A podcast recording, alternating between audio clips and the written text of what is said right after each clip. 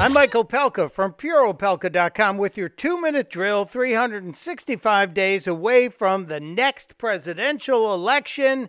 And I'm worried about Joe Biden. Joe Biden is having problems and he's still the leader, but he doesn't even know where he is. How many unsafe bridges you still have here in the state of Ohio? I mean, Iowa. And I was just in Ohio because they have more. Can we fact check that? Was he just in Ohio? Because it seems like he was trying to cover up a mistake.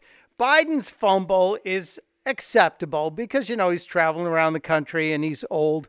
But what I can't accept is Biden going with feelings over facts, especially when it comes to something like the economy. New jobs numbers out today look pretty good. The unemployment rate is staying very low, 3.6%. It's as low as it's been in 50 years. President Trump has a strong hand He's going into the absolutely wrong about that. Wait, so the actual facts and figures are wrong? What are you gauging this on, sir? Go back to your old neighborhood. Find me middle class folks who think they're better off. Find me anybody out there who thinks their children are going to be as well as well off as they are.